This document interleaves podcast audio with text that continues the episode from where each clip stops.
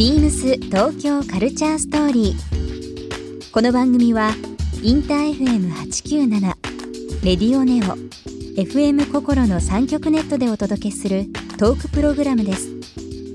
案内役はビームスコミュニケーションディレクターの土井博志。今週のゲストはスタイリスト三田真一です。ファッション誌や広告、ライブに映画、ドラマなどの衣装はもちろん、サカナクション山口一郎さん率いる エヌエフ ではクリエイティブディレクターを担当する三田さん、その多岐にわたる活動についてさまざまなお話をお伺いします。そして今週三田さんにプレゼントしたニューエラのキャップをリスナーいちめいさまにもプレゼント。詳しくは ビームス 東京カルチャーストーリーの番組ホームページをご覧ください。応募に必要なキーワードは番組最後に発表します。 ビームス Tokyo Culture Story。 ビームス Tokyo Culture Story。 This program is brought to you byビームス。ビームス、 ありとあらゆるものをミックスして自分たちらしく楽しむ、それぞれの時代を生きる若者たちが形作る東京のカルチャー。 ビームス 東京カルチャーストーリー。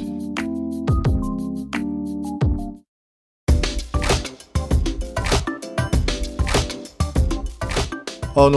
ー、なんか事前に最近気になるもの何っていう部分で三田君にアンケートを取ってますけども、その中で僕ちょっと気になる言葉って素材開発っていう言葉が、えー、メモとして残ってましたけど、三田君の方から何かこう衣装用にいろいろあったり、まあまあ新しいその既存にない新しい素材だったり、うんうん、その今だと人工蜘蛛の糸だったりとか、はい、ええ、その石油使わないでタンパク質を素材にした新しい素材を開発しているところがあったり、うんうん、やっぱりその環境に対して新しいものを作るとか、うん、そういうものもあれば、要は体に感じる、うん、その肌に当たるものとして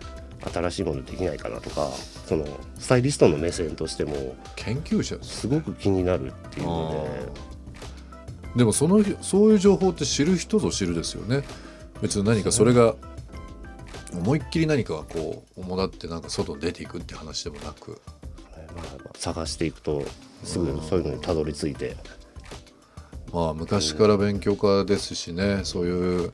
情報を得るのっていうのは本当三田君はすごいなと思いますけども、今そのタンパク質の素材とか人工の蜘蛛の糸っていうのはまだ開発段階の今から、うん、やっぱり今だとそういうふうにあの堺とかにいる現場大輔君とか関わって開発して、はい、ブランドの堺ですね、はい、やっぱりこの衣装としても気になりますけど、その環境としてもやっぱりそういうものってどんどん新しい、要は今にない新しい素材が出ることで、その今まで着れなかったそういうものを着れない人が新しく着れるとか、うん、なるほどね。要はタンパク質になれば何でも作れるってことになると、うんうん、コスト面でももっと良くなるだろうし、なんだろう、見たことない、例えば本当個人的には要はガ ラ, ガラスが縫えないかなみたいなとか、うんうんうんうん、表面素材で柔らかいものできたら助かるなとか、うんうん、なるほどね、衣装としてね、うん、でもあの一時のそのアウトドアブランドで、うん、が、まあ、ものすごく最先端でシーム、まあ、いわゆる縫い目がなくて、まあ、テーピングされてて、うん、まあアクテリクスとか、最近はなんかこうアウトドアさらになんかもう一個上でもう本当に素材とか、まあ、大手のその紡績メーカーとかブランドとかっていうところとハイブランドとかファッションブランドとかがこう掛け合わせして世に出ることとかって多いですよね。なんかこう同時にあの、まあ、ハイブランドがその動物のね皮とかを使わないとかプラスチック使わないとかっていうのもあって、なんかこう身近な、あのー、抱えてる問題っていうのが本当に我々が、まあ、特に関わっているそのファッションっていう部分に今直結するようになりましたよね、うん、それ考えると昔の古着とか、うん、うーんまあ、何にも考えてないってわけじゃないけど、うん、自由でしたよね、うん、でもそこもやっぱり好きで、新しいものを買うっていうことでもなく、うん、よんじゅうねんだいごじゅうねんだいとかでしかない素材っていうのもあって、三田君その辺好きですもんね。やっぱり戦前戦後中戦後のね、どう作ったんだろうみたいな、ね、このプリントどうやったんだろうみたいな、うん、見つけた時のなんかこうおーみたいのが、あの今とはちょっと違う形でその過程までの時間とか、うん、手作業とかがすごいやっぱり入ってるので、うんうん、今言ってたそのよんじゅうねんだい、まあ、特に フィフティーズ っていうものの洋服とか、うん、まあ家具にしてもいろんなものもプロダクトデザインってすごい凝ってますよね。今じゃ考えられないぐらい、ねえ、あのまあそういう素材面とかもそうなんですけど、まあ、僕ここ近年で最近、まあ、三田君いろいろやってるんでなんですけど、あれいつになりますかね、あのナイキの、まあ、スニーカーでダンクというシリーズ、うん、今もありますけど、それを、まあ、武士の甲冑をイメージした作品っていうのを作ってらっしゃった時ありましたよね、はいはい、あれ何年前になりますかね。でも最初はもうじゅうに、さんねんまえから作っていて、うんうん、定期的にあれは作ってるんですけど、一番最近だとにねんまえのエアマックスデーで、エアマックスデーさんがつにじゅうろくにちっていうのがナイキのエアマックスの誕生日で、エアマックスデーと言われてますけど、そこでもにたいほど作りました。だから多分なんか今さらって言ってますけど、うん、ラジオ聞かれてる方はえっていう話になると思うんですけど、うん、要はナイキの靴をスニーカーを使っていわゆるその武士の鎧甲冑に人型っていうんですかね、うん、パーツを分けてね、うん、作っていくっていう。僕の中では基本的にその作品を作るテーマ自体をスタイリングっていうことにして、うん、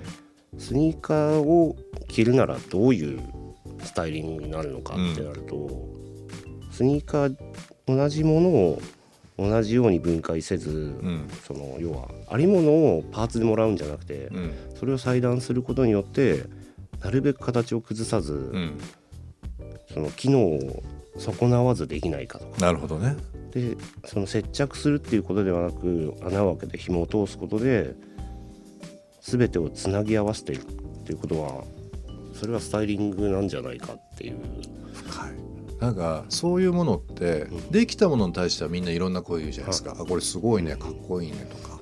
なんですけど、それを作るっていうアイデアをみんな、まあ、思ってないというか、その中でなんでこの甲冑を作ろうって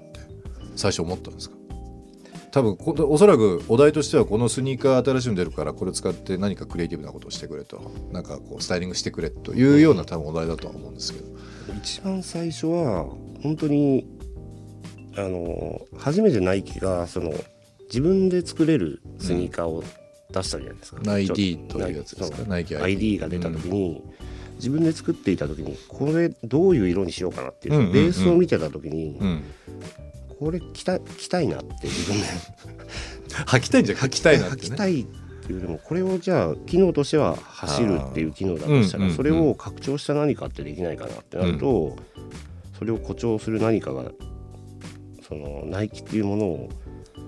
よりよく見せれる方法として。なるほどね。いやだからなんか一個のものをみんなが同じ方向から見てたものを、うん、反対側に回ったり上から下から見て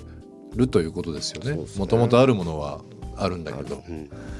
その時のナイキ社のリアクションっていうのはどうだったんですか。とりあえず作ってみようかみたいなうん、見たことがない状態なので、うん、でも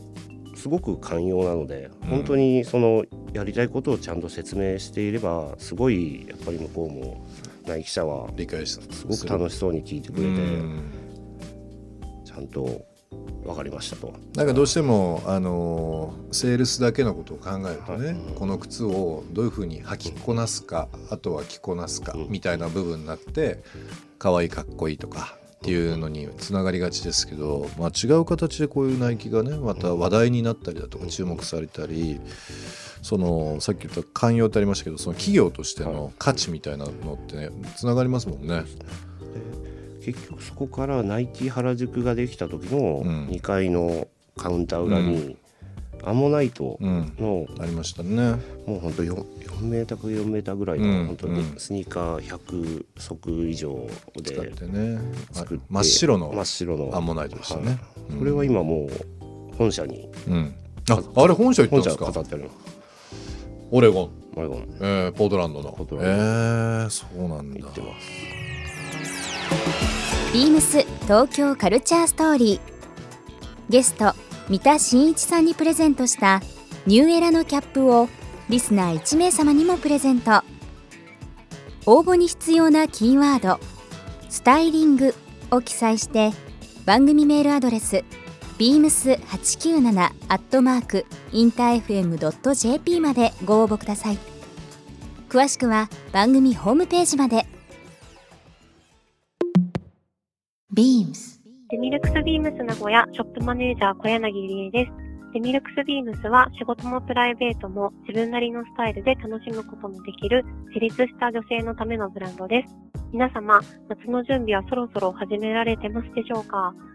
一枚でさらっとまといたい夏にうってつけのサマードレスを種類豊富に取り揃えています。ぜひ店頭でお試しください。ビームス